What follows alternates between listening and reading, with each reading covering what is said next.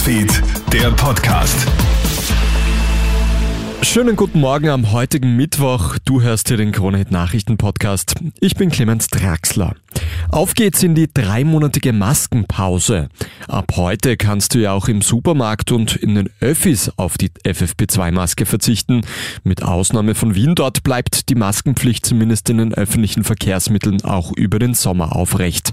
Österreichs Virologinnen und Virologen geben aber allen, die in Österreich leben, den Tipp, auch die nächsten Monate vorsichtig zu bleiben. Wer außer Haus geht, sollte die Maske zumindest immer einstecken. Denn wo auch immer man in der auf viele Menschen trifft, sollte man die Maske lieber aufsetzen. Epidemiologe Hans-Peter Hutter von der MedUni Wien. Es wäre clever, sie aufzusetzen. Medizinisch ist das überhaupt keine Frage und man wird sehen, ob diese Pause tatsächlich drei Monate anhält. Wir wissen, dass diese neuen Varianten doch auftreten, dass auch klar sein wird, dass es einen Anstieg geben wird, der früher ist. Also man wird sehen, ob diese Pause tatsächlich so lang dauert. Mehr als fünf Millionen Kinder sind wegen des Ukraine-Kriegs auf humanitäre Hilfe angewiesen. Etwa drei Millionen benötigen direkt in dem vom Russland attackierten Land Unterstützung.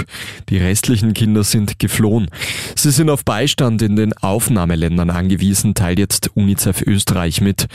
UN-Berichten zufolge werden in der Ukraine jeden Tag durchschnittlich mehr als zwei Kinder getötet und mehr als vier verletzt, meist bei Angriffen in Wohngebieten.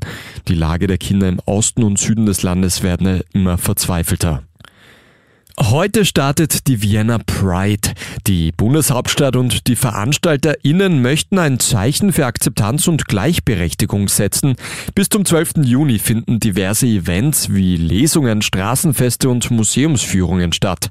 Der Höhepunkt ist dann die Regenbogenparade am 11. Juni.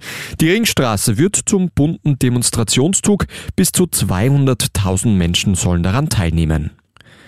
Und einen sensationellen Fund hat es jetzt bei Ausgrabungen in einer altägyptischen Totenstadt gegeben. Archäologinnen und Archäologen finden bei Grabungen in Saqqara rund 250 Sarkophage, wertvolle Schriftrollen und zahlreiche Bronzestatuen, darunter jene eines legendären Würdeträgers. Die Relikte sollen in einem Museum bei den Pyramiden von Gizeh zunächst untersucht und dann ausgestellt werden. Das Forscherteam will in Saqqara weitergraben und hofft auf ähnlich beeindruckende Funde. Das war's auch schon mit deinem Update für heute Vormittag. Ein weiteres dann, wie gewohnt, am Nachmittag. Einen schönen Tag noch. Krone Hits, Newsfeed, der Podcast.